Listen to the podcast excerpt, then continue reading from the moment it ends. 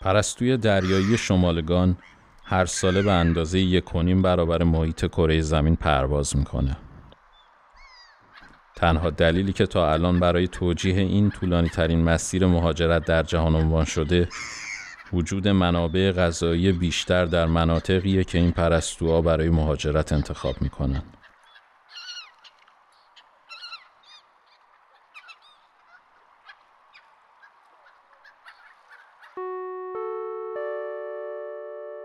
این پادکست درباره مهاجرت نیست.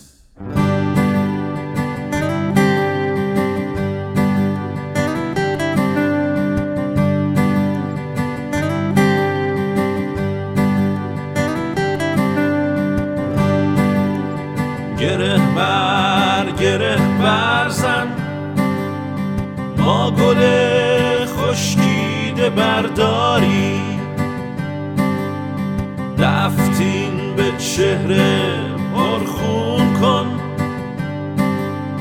ما تار بی پود و پر ریشه ای جام استن خام از دار بدر این جمع افتاده از جام بدر سلام دوستای عزیز. اول این قسمت دوست داشتم یه عذرخواهی بکنم بابت تأخیری که افتاد بین قسمت اول صحبت سعید و قسمت دوم. و حالا دوست دارم تعریف کنم چرا اینجوری شد چون یکم خنده داره. حقیقتا بار اولی بود که من با سعید داشتم قسمت یه قسمت رو به صورت حضوری می‌گرفتم و یه دونه میکروفونم بیشتر نداشتم. خب این باعث شد که یه مقدار حساسیت میکروفون رو بالا ببرم که بتونه هم صدای من هم صدای سعید رو بگیره.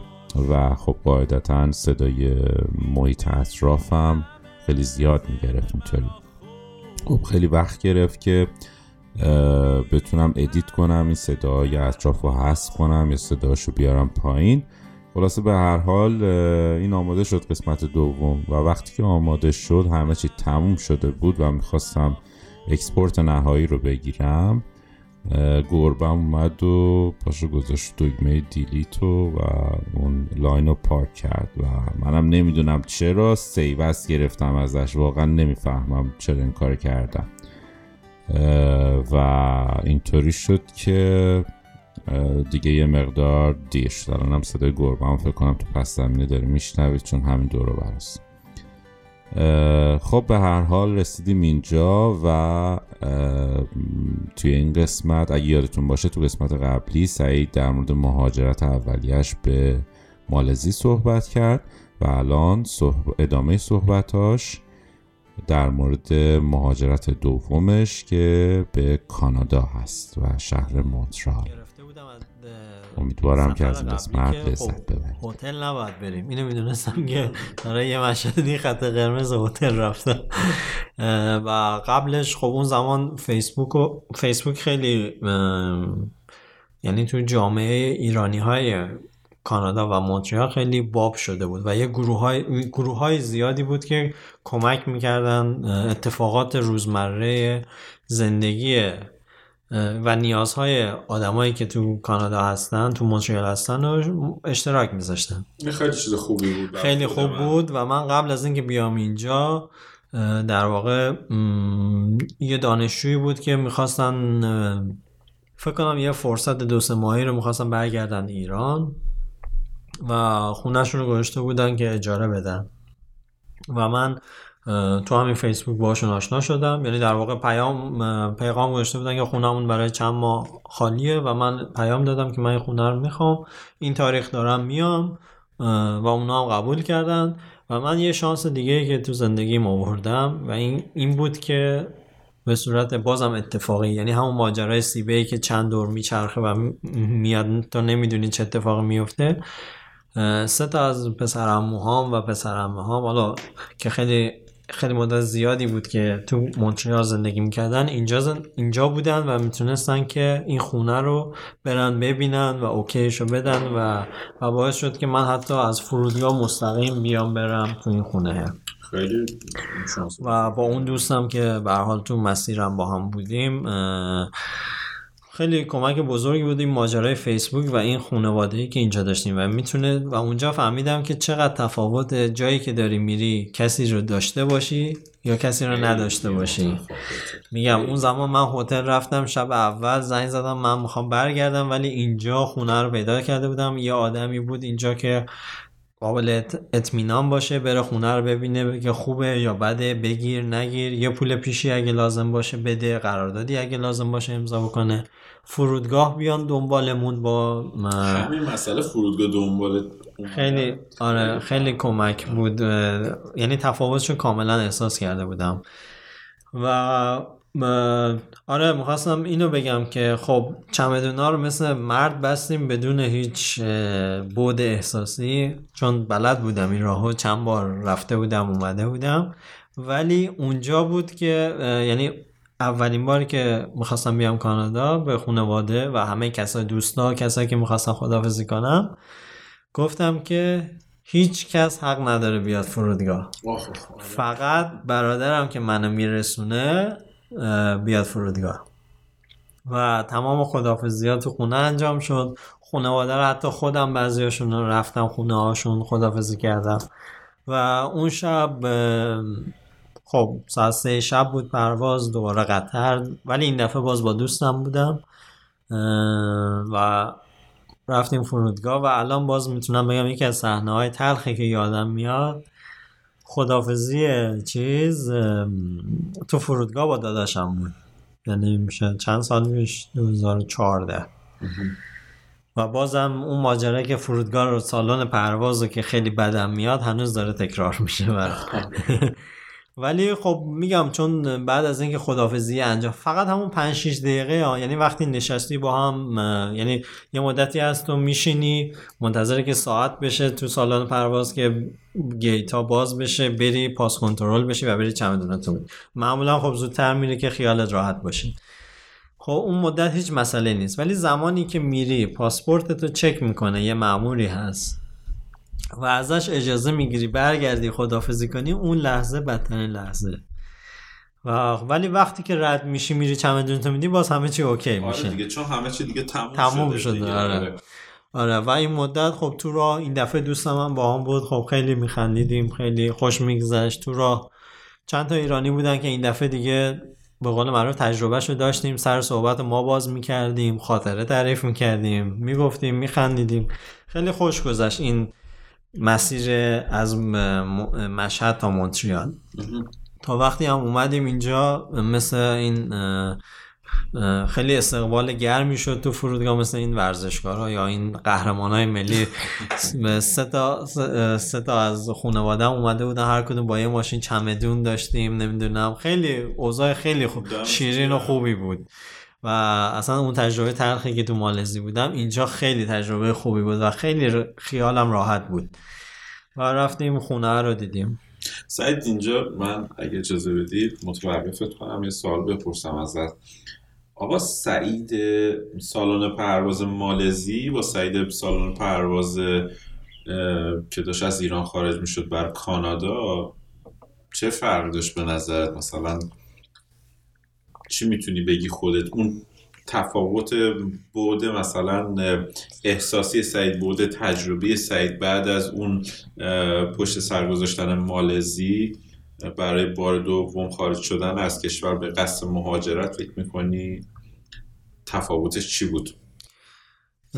توی زمانی که مالزی داشتم می‌رفتم فکر می‌کردم آدم شکننده ایم یعنی فکر می‌کردم که از نظر احساس چون هیچ وقت اون بقول اون موقعیت رو تجربه نکرده بودم فکر می‌کردم که کم میارم. که کم هم که اووردم یعنی زنگ زدم گفتم می‌خوام برگردم ولی به بهانه اینکه خب مسافرتیم برمیگردیم موندگار شدم. ولی تو دومیه احساس قدرت می‌کردم. فکر می‌کردم که می‌تونم این کار بکنم. این کار کردم شده الانم می‌تونم بکنم.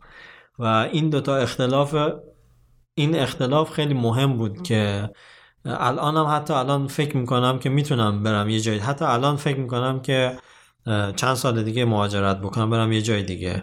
حتی الان می‌تونم بگم این کار دوست دارم. یعنی از اینکه یک جایی نشستم بعد اصلا تصور نمی‌کنم که چند سال یه جایی بشینم. دوست الان اون کار برام جذاب شده رفتن جای دیگه. دیگه به این چشم نگاه نمی‌کنی که مثلا ترس داره. آره ترس داره و اینکه بایستی یه جای دیگه یه زندگی دیگر رو شروع کنی. اصلا به هیچ وجه. می‌دونم که سخته ولی دوست دارم اون سختی شد. البته یه, یه چیز دیگه هم هست. خب من مجرد بودم. شاید خیلی به جز خانواده نزدیکانم پدر مادر خواهر برادر ریشه خیلی تو ایران نداشتم. چه می‌دونم از لحاظ کاری. خب کار می‌کردم ولی کارم با اونجوری بهش نگاه نمی‌کردم که کار شرکتی خودم نداشتم یا یه برنامه دراز مدت نداشتم سرمایه ای نداشتم خونه ای نداشتم هیچی نداشتم. یعنی فکر نمی‌کردم اول راه بودم این شاید خیلی نکته مهمی باشه که چون خیلی الان همون دوستی که مالزی 50 هزار دلار باخته بود و الان خیلی وقته که داره به صورت جدی به این فکر می‌کنه امکاناتش هم داره که بیاد. ولی به خاطر اینکه ریشه داره اونجا خیلی براش سخته و می‌فهمم که اون زمان مناسب موقعیت مناسب آدم مناسب چقدر کمک می‌کنه به این راه مساف...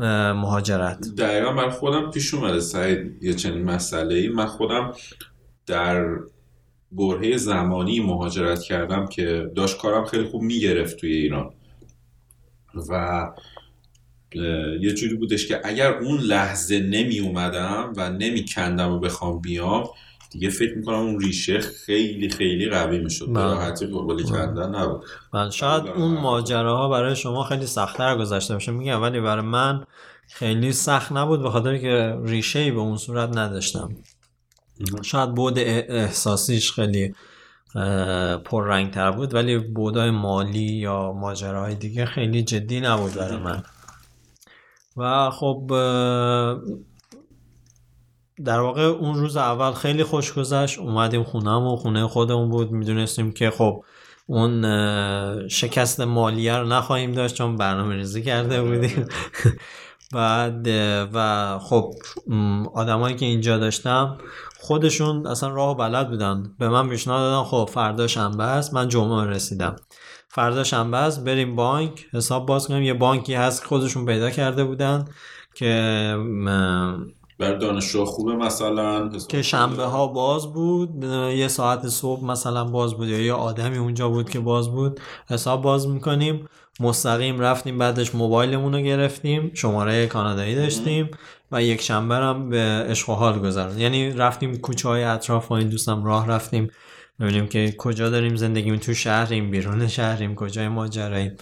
و این اون آدما خیلی کمک کردن یعنی خیلی خیلی زیاد کمک کردن در اون وحله و نهایتا بعدش ثبت نام دانشگاه و مراحل مربوط به دانشگاه چه دانشگاه؟ من می‌دونم چه دانشگاه ولی خب دانشگاه چه دانشگاهی بود؟ یکم در مورد اینکه دانشگاه من حالا شاید توی ایران شناخته شده نباشه به خاطر اینکه فرانسوی زبانه.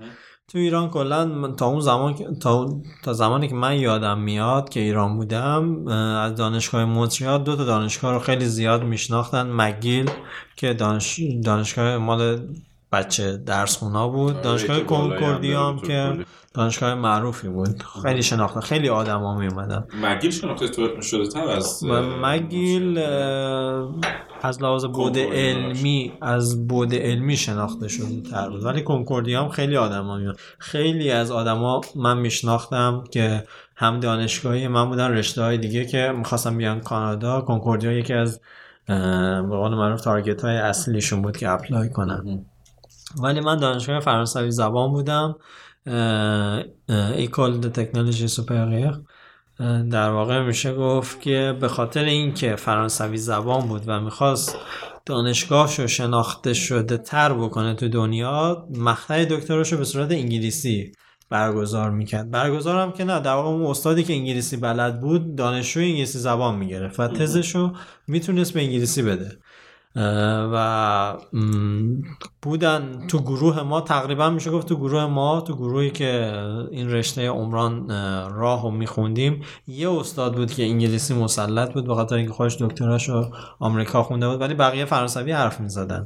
تمام استانداردها فرانسوی بود. و این یکی از سختی های دوران اول یعنی یکی دو سال اول من تو دانشگاه بود که وارد دانشگاه میشی مثلا می‌خوای بری ثبت نام کنی. یا مثلا می‌خوای بری یه دپارتمانی رو پیدا کنی. آدرس هایی که تو راه رو زدن همه به فرانسه بود. و من خب زبان فرانسه خیلی بلد نبودم اصلا بلد نبودم. شاید ده جلسه کلاس رفته بودم. و سخت بود ولی استادم انقدر استاد خوبی بود و گرم برخورد می‌کرد و با ما خوب بود که خیلی چناویه البته بقیه هم تو دانشگاه هم همکاری می‌کردن. اینجوری نبود که سخت بگیرن. مثل مسئولای آزمایشگاه یا دانشجوهای دیگه همشون در واقع انگلیسی تا حدودی بلد بودن ولی سخت نمیگذشت. محیط محیط آکادمیک مثلا تو کانادا حالا تو حتی استان فرانسه زبانی مثل کبک هم حالا یا شهری شهری که این همه دانشجو داره مثل مونتریال خیلی من دیدم که به لحاظ تو, تو محیط های آکادمیک اون انگلیسی زبان یعنی همه معمولا دو زبانه هستن. آره. دنبال این کلمه دو آره زبانه, دو زبانه هستن ولی بستگی داره. وقتی تو مثل ایرانه تو تو, دان... تو وقتی تو محیطی داری فارسی حرف می‌زنی کم پیش میاد خودت یهو شروع کنی با, با, با هم زبونات در واقع انگلیسی صحبت کنی. این اتفاق تو دانشگاه ما هم میافتاد. یعنی بچه هایی که لیسانس بودن یا فوق لیسانس بودن تو جمعاشون همه فرانسوی صحبت می‌کرد. یه جورایی ما راه پیدا نمی‌کردیم به خاطر که ما که فرانسه بلد نبودیم. و انگلیسی هم می‌دیدی خب آره با ما یه کلمه انگلیسی صحبت میگن ولی با خودشون دوباره فرانسوی صحبت میگن و ما نمی‌فهمیم آره یه جورایی کنار گذاشته می‌شدیم و سخت بودیم ماجرا. زبان اولشون هم به هر حال فرانسه است. و حالا یه سختی دیگه هم داشت که تو سوپرمارکت میری همه با فرانسه شروع می‌کنن صحبت کردن. یعنی پیش‌فرضشون اینه که تو فرانسوی زبانی و باید بگذره و تو بگی من انگلیسی بلد نیستم. خب تو اون قشر مغازه‌دار هستن کسایی که انگلیسی بلد نباشن. بستگی داره به کدوم منطقه داری زندگی می‌کنی و باز خودش یکم سختی داشت. یکم جدا میافتادی از جامعه. بره. ولی سخت بود. ولی برای من مشکلی نبود. یادم اون زمان خیلی ها از دوستای من که مثل من اومده بودن اینجا یعنی خیلی هم کلاسی های ما که اینجا بودن دانشجوی اومده بودن همه می‌گفتن ما کبک نمیمونیم به خاطر زبان فرانسهش ولی من می‌گفتم که خب من این همه فامیل اینجا دارم چرا باید از اینجا برم به خاطر یک زبان؟ هم به قول معروف هم فال هم تماشاست. میرم فرانسه رو یاد می‌گیرم در کنار تحصیلم. چه بسا که من خیلی هزینه اضافه هم کردم در اون زمانی که پول خیلی برام مهم بود و شاید میشه گفت حالا خودت بهتر می‌دونی. ترمی 500 دلار دادم برای زبان فرانسه که خیلی لازم نبود. خیلی زیاده که من می‌دادم اون زمان. خودش یه جور اسکیل در خودش یه جور اسکیله و من اصلا به این دید فکر نمی کردم که زبان فرانسه رو یاد نگیرم برم یا که استان دیگه. به این دید نگاه می کردم که اوکی من می‌خوام برم از اینجا چون فرانسه خوب نیست. ولی ترجیح میدم وقت جای جدید میرم یه آدمی باشم که فرانسوی هم یک کم بلد باشم. آره. احساس می‌کردم که آپشنامو می‌بره بالا. و به خاطر همه از همون ترمای اول همیشه زبان خوندم. زبان فرانسه هم خوب نیست ولی خب الان به زبان فرانسه تو سایت دارم کار می‌کنم. اونجوری نیست که صد درصد خوب باشم ولی به قول من فوشا رو می‌فهمم. چون رشته من سعی یکم به هم نزدیکه یعنی خیلی هم نه ولی خب هر دو تا توی فیلد ساختمان داریم کار می‌کنیم یه جورایی. و توی کارگاه داریم میریم این که میگه فوشا رو می‌فهمم کاملا حس می‌کنم چی داره میگه و یه چیزی هم که فرانسه که تو کبک صحبت میشه یه مقدار لحجه یه چیز قرقاتی بین انگلیسی و فرانسه و یه لحجه خیلی خاصه و فوشایی هم که میدن اصلا داستانیه. باید یه چند تا اپیزود دادم می‌تونه در مورد این قضیه صحبت کنه. آره من اخیرا کار کار دومم که شروع کردم توی جلسه اولی که قرار بود من معرفی کنن. توی گروه تمام اعضای گروه اومده بودن از اقصانقات کانادا بودن. یکی از تورنتو اومده بود یکی نمی‌دونم از اتاوا اومده بود. هر کسی هم ملیت های مختلف داشت. صحبت شد صحبت شد تا اینکه به این, به این قسمت رسیدیم خب چه کسی چه زبانی بلده. و خب اکثرا انگلیسی و زبان مادرشون. اسپانیش نمی‌دونم آلمانی. گروهمون 7 نفره بود. و یکی از آدمایی که اونجا بود در واقع جالب هم است اسمش هم لیلا بود. ایرانی اینجا کبک به دنیا اومده بود. پدرش ایرانی هست و مادرش کبکی بوده ولی اصلا فارسی بلد نیست. یعنی در واقع میشه کبکی کامل بود. و هر کسی گفت زبون چند تا بلدین چیا صحبت می‌کنیم. به این دختر لیلا که رسید گفت که من دو زبانم. بعد این رئیسمون که قبلا باش کار می‌کرد تعجب کرد. گفت زبون چطور ممکنه تو دو زبانه؟ چون حتی انگلیسیش هم خیلی خوب نبود. و گفت که من یکی فرانسه صحبت می‌کنم یکی کبکی به دو زبان فرانسوی. یعنی خودشون زبان فرانسه و کبکی رو مجزا آره، می‌دونن آره، آره. خیلی فرق می‌کنه. یکم اینجا. و واقعا متفاوته. آره. آره در واقع نمی‌خوام خیلی وارد این بحث بشم آره. آره اون اگه بخوام برگردیم به پادکست خودت تفاوت فرودگاه مونتریال و فرودگاه کولالامپور زمین تا آسمون فرق داشت برای من. یعنی سعید فرودگاه سعیدی که تو فرودگاه مونتریال بود با سعیدی که تو فرودگاه کولالامپور بود زمین تا آسمون فرق می‌کرد. و شاید فکر کنم این تجربه باعث شده بود که من انگار ترسم بریزه. و تو در واقع تو کوالالامپور خیلی ترس داشتم استرس داشتم ولی اینجا اصلا واقعا نداشتم. موقع که اومدی کانادا چند سالت بود؟ دو سال بعد بود دیگه. فرض کن 24 یا 5 من مالزی رفته بودم 27 8 اینجا بودم. ولی خب به حال بزرگترم زندگی تنهایی اونجا تو خارج از کشور خیلی آره. خب مراحل درسم که خب درس هم خب خیلی مشخص دانشجوهایی که میان اینجا خیلی راهشون مشخصه یعنی خیلی آپشن ندارن. تو وقتی میای اینجا ویزای دانشجویی داری باید درس بخونی. اگه پولدار باشی خب لازم نیست کار کنی. اگه مثل ما پول نداشته باشی باید کار کنی.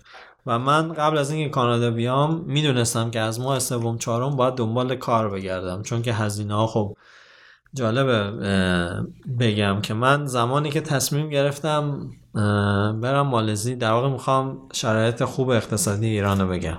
زمانی که apply کردم برای دفعه اول یعنی خودم apply کردم برای کوالالامپور مالزی دلار بود فکر کنم 900 تومن. دوران احمدی آقای احمدی نشد بعد ترم اول که رفتم شد 3000 دلار. یعنی دا... 3000 تومن 3000 تومن. آره اشتباه گفتم ببخشید. در واقع یعنی من یه در چون خودم کار می‌کردم یه برآوردی کرده بودم که اینقدر هزینه دارم اینقدر که خب کار کردم جمع کردم بریم بریم مالزی. که بعد زمانی که سوار هواپیما شدم شده بود 3000 دلار. ولی اون زمان می‌گفتم اوکی بهتون دلار دانشجو دلار دولتی میدیم هزار دلار رو این هزار تومن هزار تومن بازم اشتباه ولی زمانی که اومدم کانادا ما دیگه دانشجویی نداشتیم. دیگه شده بود دانشجویی ها سه هزار تومن. در نتیجه می‌دونستم که باید برم کار کنم و در از ماه دوم سوم هم دنبال کار میگشتم تا بعد یه مدتی تونستم کار در توی در واقع رستوران ها کار کنم. و سخت بود اولا خیلی سخت بود چون هزینه ها اینجا به دلار بود و اینکه فکر کنی یه پولی قرار کم کم بیاری و خانوادت از ایران همیشه این ساپورت رو داشتم که از ایران برام میفرستم ولی خودم دوست نداشتم که تو ایران که با وضعیت اقتصادی اون زمان اونجوری سختی بکشن که من بتونم مثلا یکم راحت تر زندگی کنم. خودم اینو دوست نداشتم. بخاطر از همون اول دنبال کار میگشتم و رفتم کار همزمانی که درس میخوندم و چقدرم کمک کرد به زبانم. یکی زبان و یکی اینکه تا اون زمان که من توی دانشگاه می‌رفتم office خب توی دانشگاه معمولا به دانشجوهای دکترا یه office ی میدن. جدا یا با چند تا سه چهار نفر که مثل خود دانشجو دکتران که ما هم اکثرا ایرانی بودن دوباره 50 درصد ایرانی بودن. و فارسی صحبت می‌کردیم و خیلی با جامعه خارجی یا اینکه بگی اوکی من اومدم خارج در ارتباط نبودیم. خب در اونجا اون کار، کاری که پیدا کردم باعث شد که تو جامعه وارد بشم. یعنی آدمایی رو بشناسم باشون مجبور باشم در طول روز زمان بگذرونم چهار ساعت پنج ساعت. در حقیقت وارد اون جامعه اینجایی بشی جای جامعه آره. دقیقا, دقیقا. تو تو تو بین کارا که استراحت داریم آهنگ میذاشتم می‌دونستی OK خب این آدم این culture چه آهنگی داره گوش میده؟ خب من یکم علاقه به موسیقی هم داشتم برام جذاب بود. یا راجع به چی دارن صحبت می‌کنن؟ چه شوخیایی با هم می‌کنن؟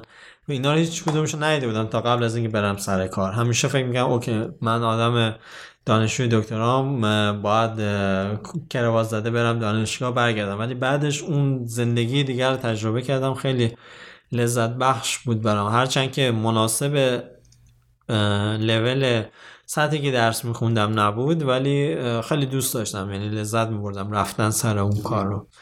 و اون سیبه هزاران هزار چرخ خورد که من بتونم بیام مونتریال و کارم رو پیدا کنم. دیگه خیلی وابسته به ایران نباشم از لحاظ مالی و درسم هم خب با سختی و آسونی پیش می‌رفت و همزمان به خاطر اینکه من کار می‌کردم سخت بود برام برم ایران. چون هر بار که می‌خواستی بری ایران خب یه هفته بری که اصلا یه هفته تو راهی. چون اون ماجرای جدلگ و اینا باید دو سه ماه میمونی و من خطر از دست دادن کارم رو داشتم و به خاطر همین سال اول دوم نرفتم و ترجیح دادم که ویزا بگیرم برای خانواده که اونا بتونم بیاد و اونا خب باز یه بود مالی برای اونا داشت ولی نهایتا تجربه جالبی هم برای اونا بود. و هم برای من که خب می‌تونستم این دفعه من میزبان پدر مادرم باشم که تجربهشو نداشتم. من مسئولیت یه سری آدم رو داشتم که باید مواظب می بودم می‌رفتم فرودگاه بیمهشون رو می‌گرفتم مواظب خوراکشون می بودم و این یه تجربه جدیدی بود برای من. خب سال اول مامانم اومد سال دوم مامانم به همراه بابام اومد و در واقع اونم یه تجربه جالبی بود. یعنی اگه بخوام برگردم نگاه کنم اون تجربه مسئولیت پذیری پدر مادر یه تجربه خوبی بود جدید بود چی میگم مسئولیت پدر آره. مادر رو آدم آره. داشته باشه همزمان که خوب بود همزمان غم بود به خاطر اینکه باید در واقع به این همیشه فکر می‌کردیم که اگر چه می‌دونم یه اتفاق ایران میفته چه ما چی کار می‌تونیم بکنیم؟ آره. یعنی این همیشه سوالیه که میشه گفت اولین باری که مامانم اومد از خودم پرسیدم. اگه یه موقعی به ما نیاز داشته باشن آیا حاضریم؟ یعنی الان برگردم ماجرای مهاجرت رو بگم. شاید بگم سختترین جاش همینه که خب به یه سوال من هم یعنی خود جواب دادی.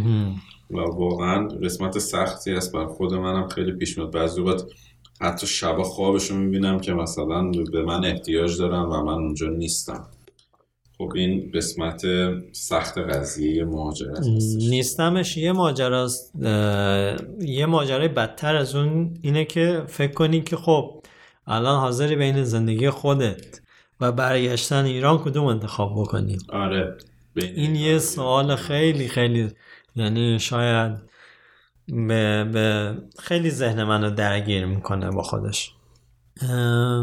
در واقع روند مهاجرت اینجوری بود برای من.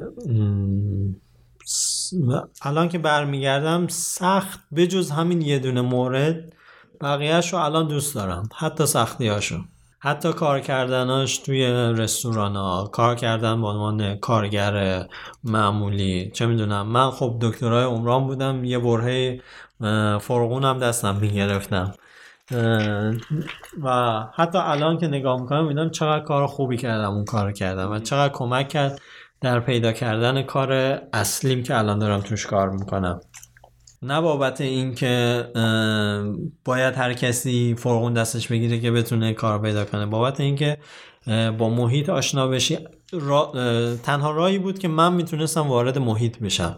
برای یه مهاجر دانشجویی که نمی‌تونه تمام وقت کار کنه تنها راهی که پیدا کردم این بود که خب به جای اینکه برم رستوران کار کنم برم تو field خودم یه کار کارگری انجام بدم. که حداقل اسم سینک دستشویی رو حالا سینک خودش انگلیسیه. یا اجزای ساختمانی که شاید بعدا باش سر کار داشته باشم یک بار شنیده باشم. یعنی خیلی دیده جالبیش و تنها راهی که می‌تونستم وارد بشم این بود که به عنوان یک کارگر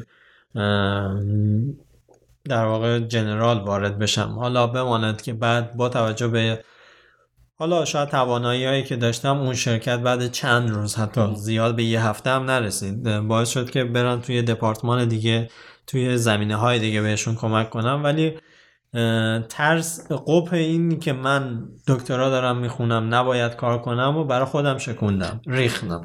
حقیقتا اینه که سعید آدم اینطوری کم هستن و من فکر کنم تو باید به این مسئله خیلی افتخار کنی چون مخصوصا توی ما توی جامعه ما اینطوری که من مهندسم من دکترم من فوق لیسانس دارم نمی‌دونم من پسر ایران. فلان کاره بودم. من ایران اینطوری من اینجا اینطوری کنم می‌دونی این این دید قشنگی نیست و دید جالب نیست و فکر می‌کنم باعث پسرفت نمیشه ولی باعث پیش پیشرفت هم نمیشه یکم باید جابجاش کرد یه چیزی من چند وقت پیش رئیس مستقیم خودم آدمیه که صاحب شرکتی هم هستش که من اونجا کار می‌کنم. و آخر هفته حالا مثلا جمعه شب و بعضی اوقات یه نوشیدنی باز می‌کنه با هم دیگه می‌خوریم و مثلا مثلا آخر ماه ها و اینا در مورد چی میگن ماه گذشته صحبت می‌کنه. کریم مسلمون نیستی یا؟ آره. بعد آرزم به خدمتت که میشینیم صحبت می‌کنیم. بعضی مثلا در مورد بچه هاش اینا هم صحبت می‌کنه ببین این آدم درآمد فوق العاده خوبی داره. و چی میگن؟ و می‌تونه به راحتی برای بچهش ماشین خیلی عالی بخره. خب حداقل از ماشینی که زیر پای منه خیلی می‌تونه ماشین بهتری برای بچهش فراهم کنه. اما بچهش اومده بهش گفته که من می‌خوام ماشین بخرم. گفته خب برو بخر. یعنی گفته برو بخر. فکرشو بکن چیکار آره می‌تونی ببین چیکار می‌تونی بکنم بچه‌ش رفته تو یه مغازه دوچرخه سازی. حالا مغازه که میگم یه دونه فروشگاهی که دوچرخه میفروشه و این حرفا. شروع کرده به کار کردن و از درآمد اونجا اساسه پولش رو جمع کرده. حالا وقتی بابای دیده این داره پولش رو جمع می‌کنه یه هم گذاشته روش یه ماشین سیفتری براش خریده. یا مثلا آدم به این پول داره دخترش داره توی چیز کار می‌کنه توی رستوران به عنوان ویترس داره کار می‌کنه. و اصلا براش مشکلی نیست. یا خودش میگه که من که نوجوان بودم می‌رفتم و ساختمونا رو تابستونا مثلا به عنوان بچه 16 17 ساله می‌رفته این ساختمونا رو نقاشی می‌کرده. به عنوان کار حالا دانش آموزی و این حرفا. و اصلا چیز بدی نمی‌دونم و بهشم افتخار. و چقدر بچه ها اینجوری پخته میشن. اگر که من نوعی باشم میگم بچه مثلا من بره چی من پول دارم که براش ماشین بخرم. بعد بفرستم مثلا. اگر که من در اون موقعیت باشم در اون جایگاه باشم. بچه من بره مثلا بخواد ویترس بشه بخواد چی میگیم گارسون بشه بخواد اونجا یا اینکه بخواد بره تو مغازه نمی‌دونم دو چرخ سازی کار کنه. اینطوری. ولی نه این با افتخار داره در موردش صحبت می‌کنه که این خودش کیلومتر عذاب کشیده.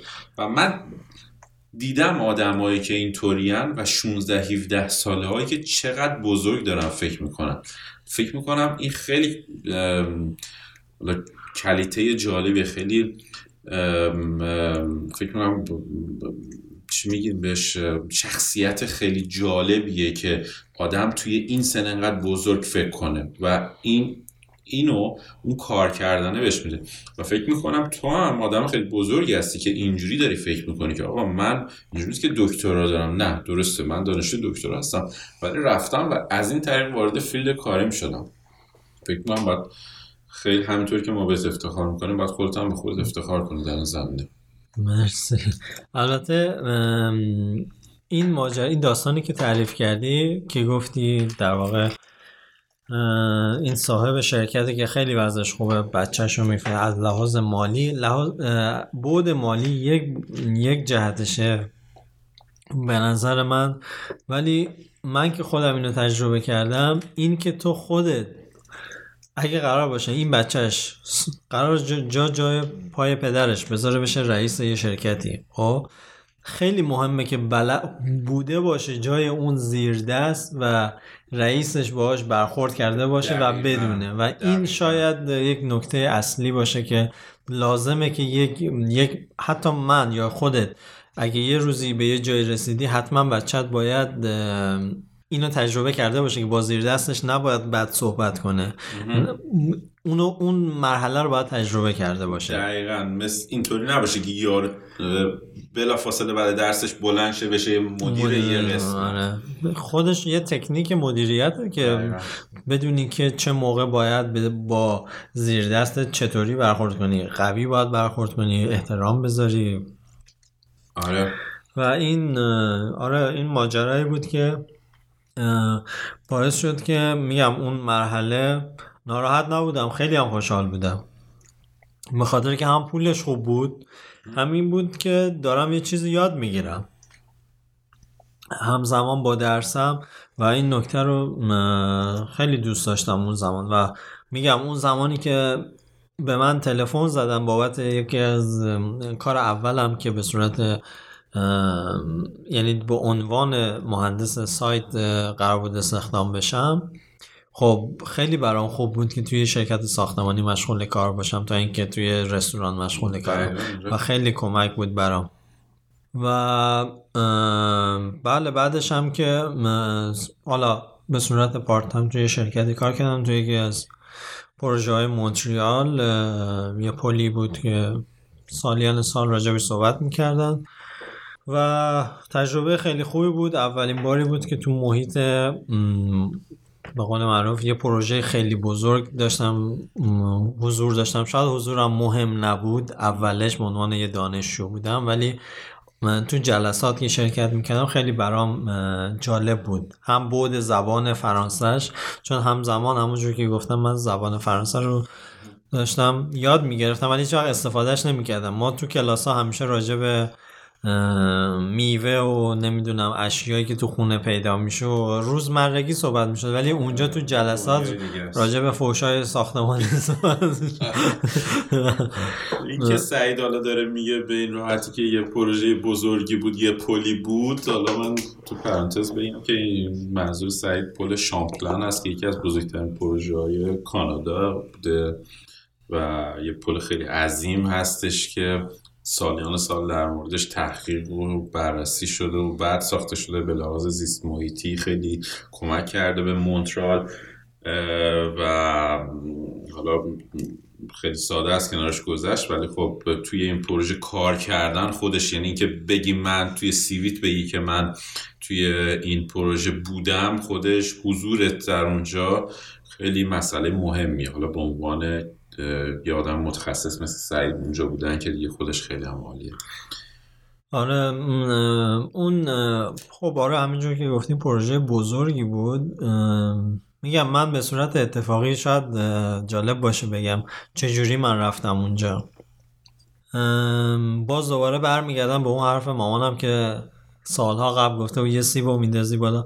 برمیگرده زمین نمی‌دونی چه اتفاقی میفته بابت هیچ کدوم از این مراحلی که من طی کردم تلاش کردم. یه برنامه ریزی جزئی که یعنی بستر رو مهیا کردم ولی بابت هیچ کدومش من تصمیم گیرنده نبودم. یعنی خودش میشه گفت پیش آمد. اینکه یه آدمی دانشجوی دکترا باشه که بتونه پذیرش برای من بگیره. اینکه سر کوچمون یه دونه شرکت مهاجرتی باشه که کمک کنه من اپلیکیشنی که قبلا پر کرده بودم برای مالزی رو پیگیری بکنه. و الان که می‌خوام تعریف کنم ماجرای سر کار رفتن منه که اصلا یه آدمی که کاملا هیچ انتظاری نداشتی اصلا نمیش... من در واقع نمیشناختم این آدمو. و کسی رابطه من شد که اصلا من انتظار نداشتم که رابطه من بشه.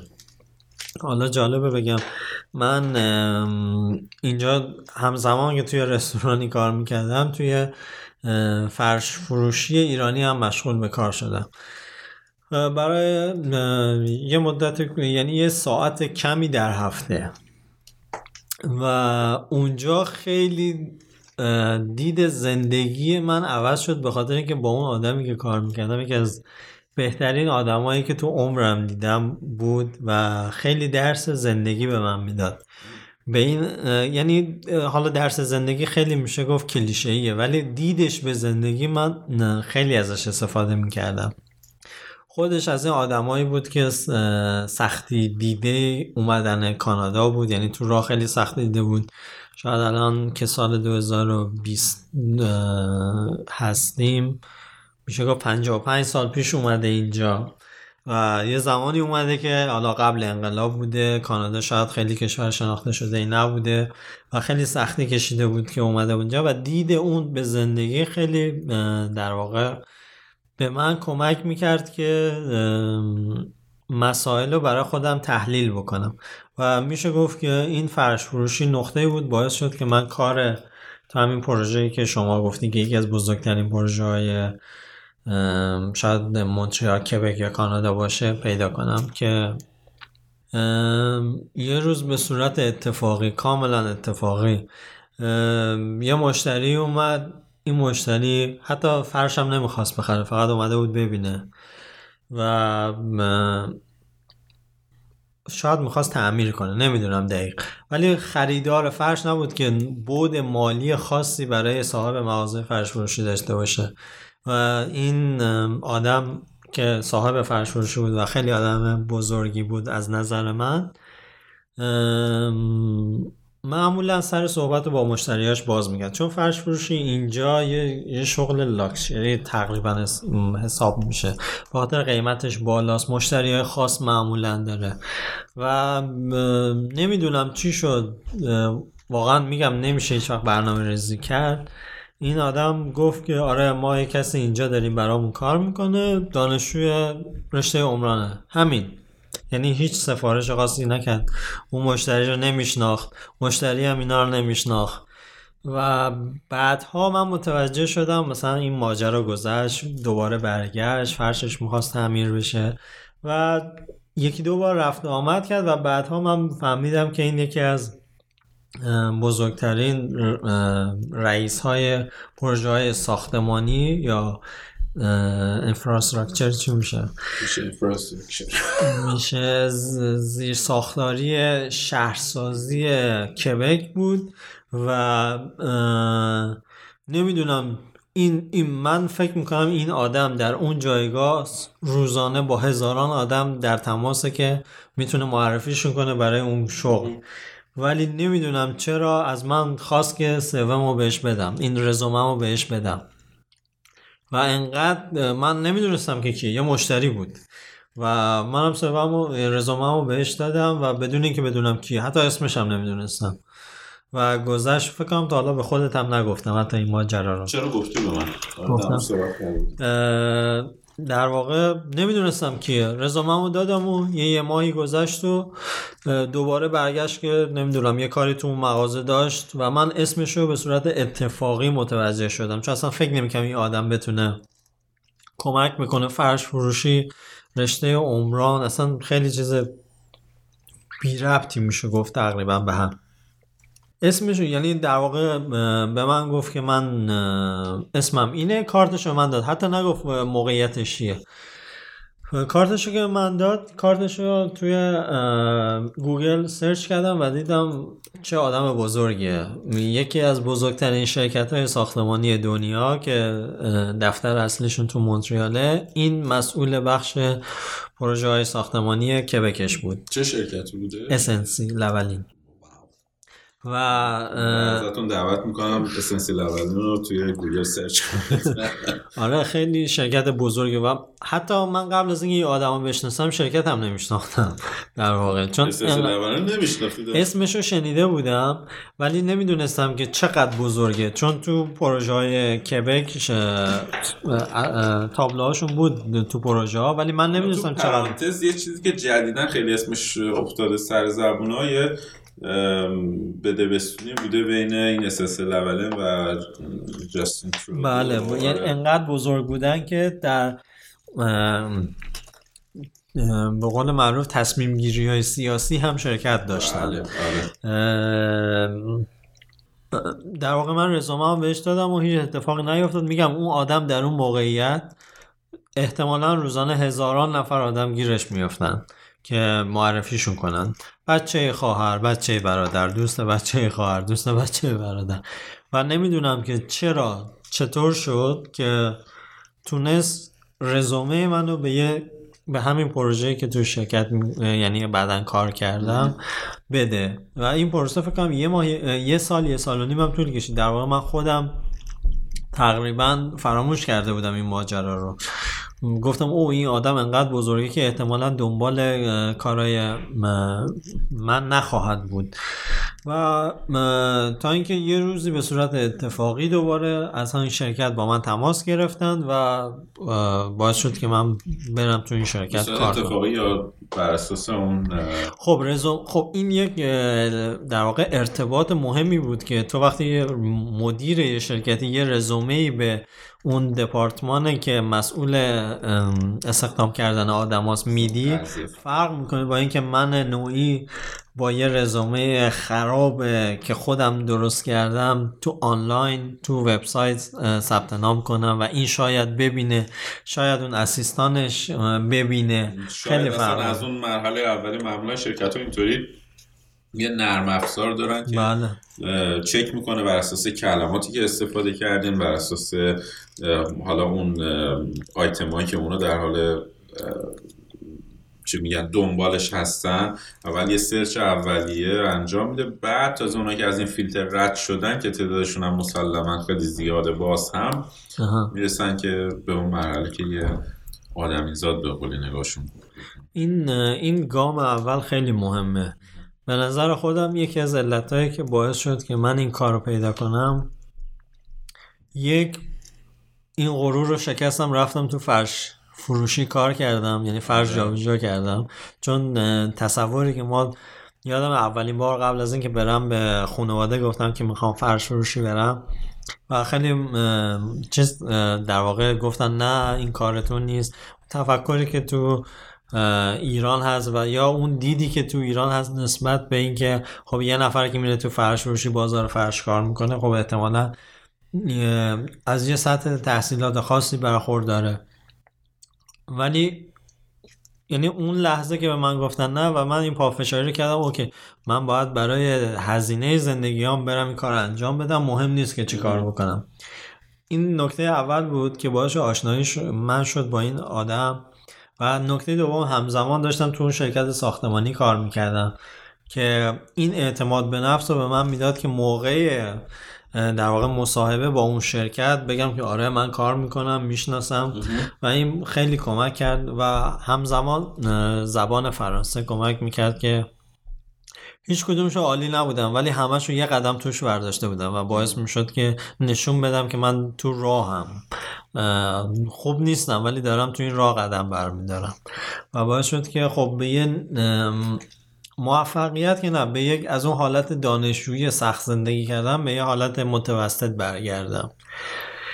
و راضیم از این از این کار رو کردم. حالا سختی هایی کشیدم خوبیایی داشته ولی در مجموع میشه گفت راضیم و دو تا نکته دیگه هست که باید بگم و می‌دونم خیلی طول کشید.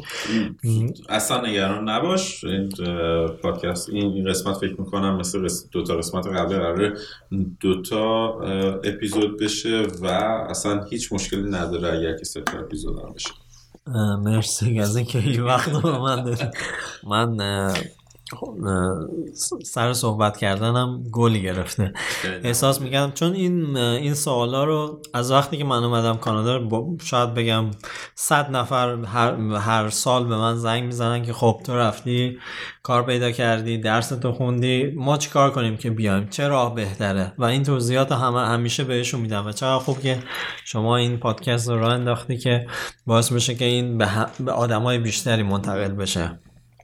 و این ماجرای مهاجرت که قبلش تو ایران ما فکر می‌کنیم بریم مونترال همش خوش خوشگذرونیه همش خوشحالیه در صورتی که اینجوری نیست. سختی داره. وقتی که سختیشو می‌کشی خوشیاش باعث میشه که خیلی لذت بخشتر باشه. اگر نه تو ایران که تو من خونه پدر مادرم بودم زندگی راحت داشتم. حقوقم شیش ماه بهم نمی‌دادن مشکلی برام نبود. ولی اینجا بود که دلار دلار هر چیزی رو حساب کتاب می‌کردن. و بعد که رفتم سر کار شاید باعث می‌شد که قدرش رو بدونم و بیشتر لذت ببرم. در واقع میشه گفت که راضیم. آه می‌خواستم این دوتا نکتر بگم. راضیم ولی هر لحظه که لازم باشه که یعنی به این نتیجه برسم که اینجا کار ندارم یا به هم خوش نمیگذره. اگه برگردم ایران اصلا ناراضی نیستم چون احساس می‌کنم که همانقدر که اینجا سختی و آسونی داره ایران هم همین جوریه. ولی تو ایران فرقش اینه که سختیاش پررنگتر میشه خوشیاش در واقع نمی‌دونن کسایی که الان ایران هستن. خوشی هم خیلی زیاد داره. ولی اینجا خوشیاش پررنگتر برای کسی که ایرانه خوشیاش پررنگتر دیده میشه. آره دیگه. خب. یعنی اصلا ناراحت نیستم اگه یه روزی برگردم. یعنی احساس نمی‌کنم یه چیزی رو از دست دادم. و دیدم آدمایی که برگشتن. و احساس می‌کنم اون روزی که برگردم تو فرودگاه تو سالن در واقع پروازی که برمیگردم ناراحت نخواهم بود. و خوشحالم شاید نباشم. شاید اینجا رو دوست دارم ولی ایران رو ناراحت نیستم که برگردم. به خاطر که میگم اینجا هم خوشی های زیادی داره هم سختی های داره که اونا تو ایران هیچ وقت نمی‌فهمی این داره. آره قشنگم زده سعید. بر خود من یه دیدی داره که حتی تو ایران من این صحبت می‌کردم. که من دوست دارم تو طول هفته انقدر کار کنم و حالا منظورم کار کردن چیزه کار کردن با اشتیاق در حقیقت. که آخر هفته که میشه از اون آخر هفته لذت کامل رو ببرم. الان اینجا هم برای من همینطوریه. توی ایران برای من خیلی خوب بود. هم خانوادم بودن همه چی بود. چی میگن؟ وضعیت مالیم متوسط خوبی بود می‌تونستم از پس خودم بر بیام از پس زندگیم بر بیام. اما چی؟ اما استرسی که در طول هفته داشتم نمیذاشون آخر هفته رو خوش بگذرم می‌دونی؟ من همچه اینجوری میسنجیدم. آقا شما آخر هفته کار کن. چی میگن؟ تلاشتو بکن. ولی آخر هفته وقتی میشه اون جمعه اون شنبه یک شنبه ازش بتونی لذت کامل رو ببری. که اون خستگی در بیاد. اون خستگی رو برای این گذروندی که اون آخر هفته یه جورایی بهت خوش بگذره. اینش برای من یه مقدار مسئله بود که باعث شد که من البته کنم. نمی‌دونم بر تو چطوری بوده. میگم خب شما به عنوان یه آدمی اومدی که قرار بود که ریشه ها رو قطع کنی. آره. یعنی تصمیم تو گرفته بودی که آره بیای و به عنوان مقیم کانادا بیای. ولی من آدمی بودم که دانشجویی قرار بود بیام. یعنی یکم فرق می‌کرد. یعنی آره. چون من فکر می‌کردم که شاید برگردم. و البته خب می‌دونم چون میشناسمت می‌دونم شما ریشه هایی داشتی که من شاید اون ریشه ها شما ازدواج کرده بودی شما کار شرکت داشتی و من اونا رو نداشتم. شاید این باعث اختلاف من و شما بود.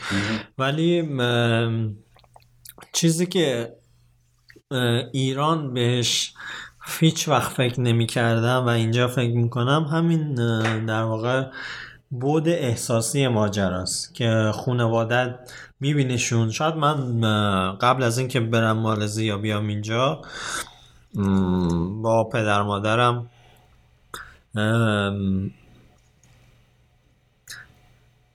با پدر مادرم شاید خیلی صحبت نمی‌کردم یا وقت رو نمیذاشتم که در روز مثلا برنامه بریزم من از کار برمیگردم سه ساعت چهار ساعت وقت دارم حتما برم دو ساعت کنار پدرم یا مادرم بشینم ازشون باشون صحبت کنم. بیشتر شاید سعی می‌کردم سعی که نه بیشتر شاید درگیر روزمرگی خودم بودم. به, عل... به علایق خودم میپ... در واقع میپرداختم. موسیقی بود یا با دوستان میگذروندم. می‌دونستم اونا هم هستن. و خیالم راحت بود. یا اصلا بهشون فکر نمی‌کردم. ولی الان که اینجام به این ماجرا یعنی خیلی فکر می‌کنم که خب نیستن. در واقع چطوری میشه اون خله رو پر کرد؟ واسه همین میگم که شاید برگشته. اونایی که اونجا هستن به این خودم اونجا بودم اصلا به این ماجرا فکر نمی‌کردم. اصلا شاید اصلا فکر نمی‌کردم که بشه که مثلا یه هفته صحبت نکرد. ولی در صورتی که شاید هم نمی کردم ولی اینجا می‌فهمم که خب سخته. آره این مسئله برد شده یه جوری اینجا میفهم اونو تجربهش نداشته اونجا که اصلا میگی او اونجا خیلی خوش میگذره. وقتی میای اینجا می‌بینی اونجا یه سری خوشگذرونی های دیگه بوده که آره. یعنی نمیفهمیدی ولی داشتی داشتیش خیالت راحت بوده. ولی الان خیال راحت یه چیزش هم تقصیر این مثلا اینستاگرام و فضای مجازی ایناست. چون هممون داریم خوشیامون رو تو بله. می‌ذاریم دیگه. بله. مثلا ای بابا اینم رفته کانادا چقدر داره بهش خوش می‌ذاریم مثلا اینا که تو ایران دم به دقیقه پارتی و خونه هم این برابر. در صورتی که ما وقتی که ناراحتیم خسته ایم ما با سر کارت مشکلی داری که نمیای سلفی بگیری بذاری تو اینستاگرام. توی فیسبوک. دقیقا همینه. آره حالا شاید اگه بخوام سختیاش حالا خوشیاشو که گفتم میگم این راه راهی بود که رفتم. الانم ناراضی نیستم در مجموع. ولی خب سختیاش اگه بخوام بگم شاید بود احساسیش باشه. شاید اینکه مثلا تقریبا میشه گفت در واقع سختترین بودش همین بود احساسیشه بخاطر که من بخوام مثال بزنم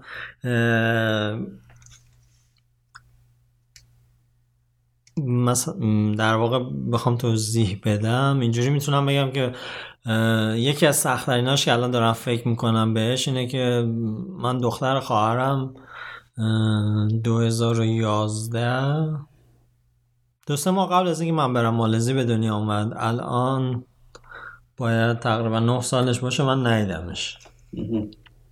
یعنی فقط دوران نوزادی دیدم. یعنی سه چهار ماه اولش. خب سخته دیگه.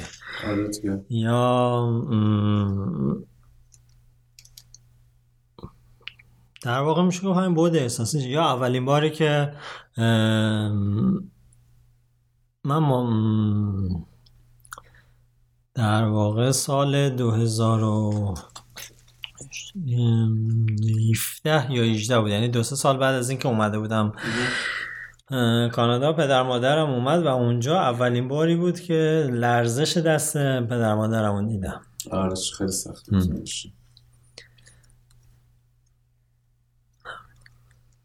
آره. قسمت سختشو گفتی سعید جون برادر اگر که بخوای توی این داریم به لحظات ملکوتی آخر پادکست نزدیک بشید اگر که بخوای توی حالا تجربیات کلی تو یعنی تجربیات حالا کلی که نمی‌تونم بگم به صورت جزئی و کلی گفتی با شنونده های پادکست و من به اشتراک گذاشتی. اگر که بخوای حاصل این تجربه مهاجرت تو بخوای بگی تو چند تا جمله چی می‌تونی بگی؟ شاید یه نفر الان توی این لحظه باشه که داره تصمیم می‌گیره آیا مهاجرت کنه یا مهاجرت نکنه.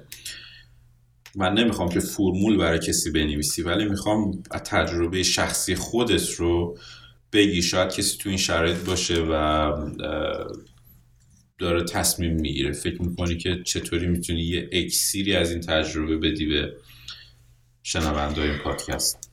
اگه بخوام خلاصش رو بگم یا همین تجربه رو بگم دو تا مورد الان به ذهنم می‌رسه که بگم. یکیش اینکه آدم نباید بترسه. دوم اینکه باید دید مناسب باشه برای اون کاری که می‌خوای انجام بدی. یعنی صرف این که من میرم خارج خیلی به هم خوش میگذره نباشه. چون من تجربه کردم اینجوری نیست. یعنی واقعا اینجوری نیست. خوشی داره سختی داره. ما خوشیاشو تو اینستاگرام می‌ذاریم ولی سختی هم زیاد داره. میگم حالا توضیح دادم. شاید سخت بود برای من که برم به عنوان کسی که فرقون بگیره دستش کار کنم. ولی دوست داشتم به خاطر اینکه می‌دونستم که شاید در آینده کمکم بکنه و همینطور هم شد. یعنی می‌تونم بگم که نترس و دید مناسب یا برآورد مناسب و خودت آماده کن برای هر چیزی. این نکته اولش بود. نکته دومش این بود که فکر کنم مالزی بود می‌رفتم. الان دارم فکر می‌کنم آهنگه یادم میاد. چون من خیلی خودت هم می‌دونی با موسیقی ما اصلا به وچه اشتراکمون که با هم آشنا شدیم موسیقی بود. آره یه تبلیغ هم بکنیم. ما یه گروه داریم اسم رادیو آف و اینجا بعضی وقت کنسرت می‌ذاریم و آهنگ منتشر می‌کنیم اینا که یکی از اعضای اصلی و پایه این گروه سعید عزیز هستش که بیس می‌زنه و من برات بیس می‌زنه آره بیس می‌زنه در واقع آشنایی من و شما هم این بود که شما تازه اومده بودی آره. یکی دو سال بعد من اومده بودی و یه اجرای همون میگم بود مشترک ما که موسیقیه و به صورت خودجوش یه اجرای تو یکی از کافه های اینجا به صورت تنهایی گذاشته بودی آره. و من هم بدون اینکه بشناسمت فقط به خاطر اینکه علاقه داشتم به موسیقی موسیقی اومدم برنامه رو دیدم و همین باعث شد که ما همدیگر رو باز توی اجرای دیگه ببینیم دوست بشیم و گروه شکل بگیره با یه سری آدم های موزیسین های دیگه که مهاجرت کردن بعد ما آشنا بشیم و دوستیمون از بود موسیقی خارج بشه و به دوستی یکی از لحظه های خوبی که من دارم تو مهاجرت و خوشحالم ازش که یه چند چیزی دارم اینه که یه دوستای موزیسیانی داریم و در یک گروه بعضی وقت با هم جمع میشیم تمرین می‌کنیم اجرا می‌ذاریم کنسرت می‌ذاریم آهنگ ضبط می‌کنیم و خب این یه جورایی اصلا انرژی خیلی زیادی به خود من میده و اصلا اگه بخوام چیزای مثبت مهاجرتم رو بشمارم آشنایی با این بچه های این گروهی که بعدا تشکیل شده و لحظه های خوبی که با هم داشتیم من می‌دونم خودت تو ایران بیشتر یعنی فعالیت موسیقی داشتی ولی من فعالیت موسیقی داشتم ولی نه انقدر که زمان راجبش یعنی الان دارم می‌ذارم. اون زمان خب کلاس می‌رفتم تو یکی دو تا گروه می‌زدیم ولی هیچ وقت به این فکر نمی‌کردم. بیشتر واقعا به نیت سرگرمی بود. ولی از زمانی که مهاجرت کردم بیشتر دوست شدم با موسیقی و نیت قربتن الله شده آره آره واقعا. یه جورای رفیق تنهایی شده. آره. یعنی بیشتر نزدیک میشی بهش. و این یکی از نکات مثبتش بود. یعنی یه دریچه جدید تو موسیقی در من باز کرد که تونستم بیشتر احساس می‌کنم بیشتر پیشرفت کردم. حالا شاید اون زمان بیشتر تمرین می‌کردم ولی الان بیشتر راجبش فکر می‌کنم. و می‌خواستم اینو بگم که دومین نکته که اگه بخوام اکسیرش رو بگم یه آهنگی داره. نبیزاده فکر کنم که سیاوش خمشی براش ساخته. جز آهنگای کمتر شنیده شدهش هم هست که منم به صورت اتفاقی شنیدم. یعنی فن نبیزاده نیستم کلا. کلا یه دون دو یکی و نصفی آلبوم داره. نمی‌تونی فنش باشی. ولی یه آهنگ داره اسمش مسافره و هر وقت که من می‌خوام انگیزه مهاجرت بگیرم حتما یه چند روز این موسیقی رو گوش می‌کنم. به خاطر اینکه متنش خیلی متن انگیزه دهنده به من. انگیزشی؟ انگیزه میده به هم بهم دیگه. در واقع. انگیزشیه در واقع؟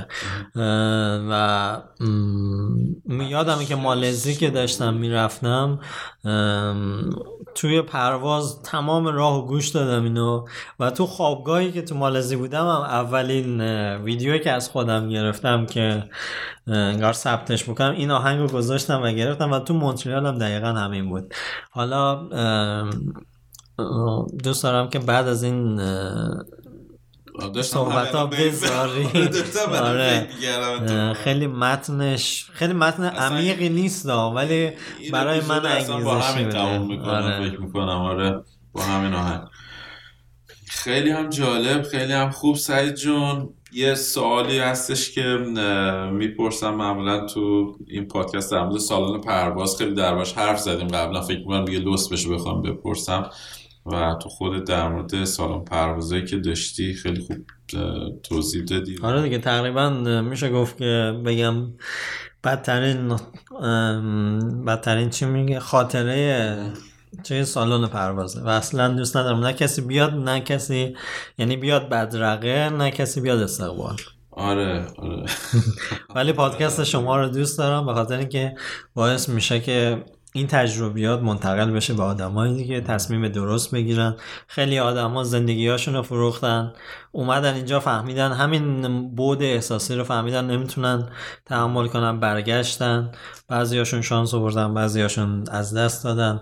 خوبه که این دیدو داشته باشن قبل از این. مهاجرت بکنن. دقیقا هدف اینه که یه اه، همونطور که تو گفتی یه دید واقع بینانه به آدمایی که می‌خوان مهاجرت کنن آره، باشه. نه آره. اینکه این وراب نمی‌دونم خیلی عالیه نه اینکه همش بدبختیه نه. نه. دید واقع بینانه و اینکه آدم بفهمه که با چی طرفه بعضی وقت یه بعضی یه سوالایی می‌کنن یه صحبتایی می‌کنن که مثلا تصمیمش رو گرفته و حتی داره به فکر اینه که خونش رو زندگیش رو بفروشه و بیاد و یه شناخت خوبی نداره آره شناخت خوبی ندارم و این حقیقت این هدف این باعث شد که من این پادکست رو را بندازم به خاطر اینکه وقتی آدم با احساسات آدم مواجه میشه و در و آدم در مورد احساساتشون و از عمق وجودشون حرف می‌زنن در مورد چیزی می‌تونه یه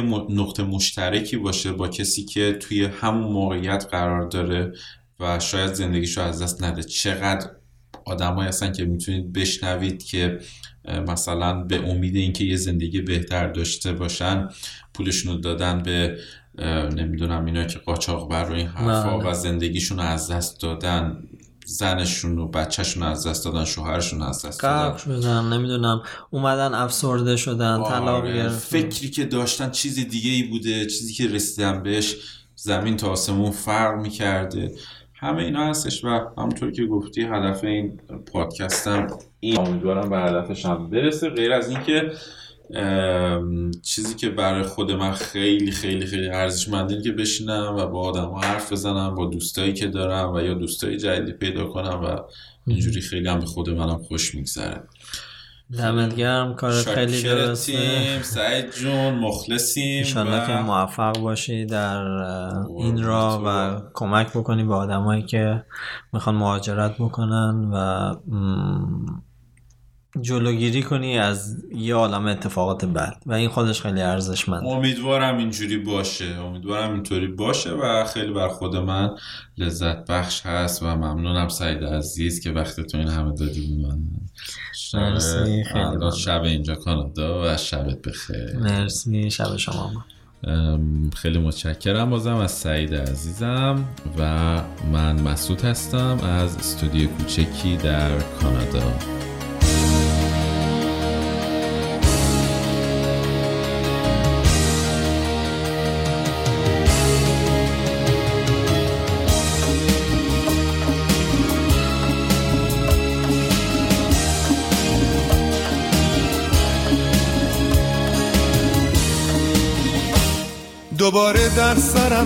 فکر سفر دارم هوای سرزمین های دگر دارم. من از بیهوده موندن خسته هم خسته هوای رفتن و رفتن به سر دارم. همیشه یک جا موندن خستگی داره همش یک قصه خوندن خستگی داره. همش یک آرزو رو این ور و اون ور به دنبالت کشوندن خستگی داره.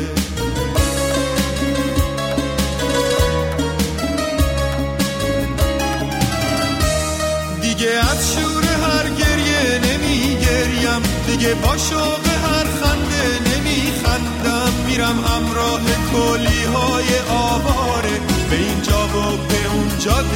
میبندم من از موندن دیگه هیچی نمی‌دونم. من آواز قدیمیمو نمی‌خونم. درسته که دل من پیش تو بنده ولی پیش تو هم حتی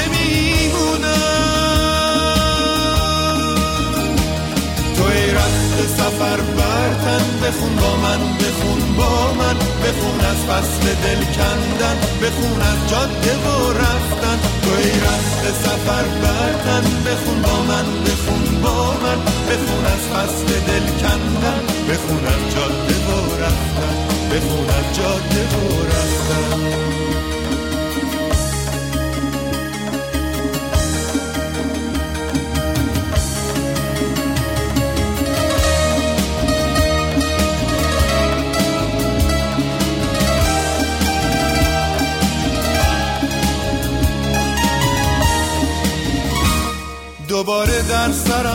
فکر سفر دارم هوای سرزمین های دگر دارم. من از بیهوده موندن خسته هم خسته هوای رفتن و رفتن به سر دارم. همیشه یک جا موندن خستگی داره همش یک قصه خوندن خستگی داره همش یک آرزو رو این ور بر به دنبالت کشوندن خستگی داره.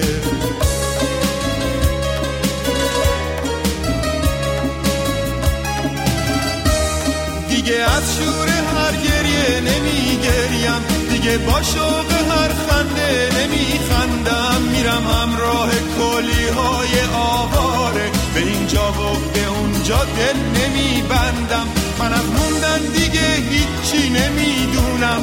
من آواز قدیمی مو نمی‌خونم درسته که دل من پیش تو بنده ولی پیش تو هم حتی نمیمونم توی رفت سفر برتن بخون با من بخون. بخون از فصل دل کندن بخون از جاده و رفتن. توی رفت سفر برتن بخون با من بخون با من. بخون از فصل دل کندن بخون از جاده و رفتن. بخون از جاده و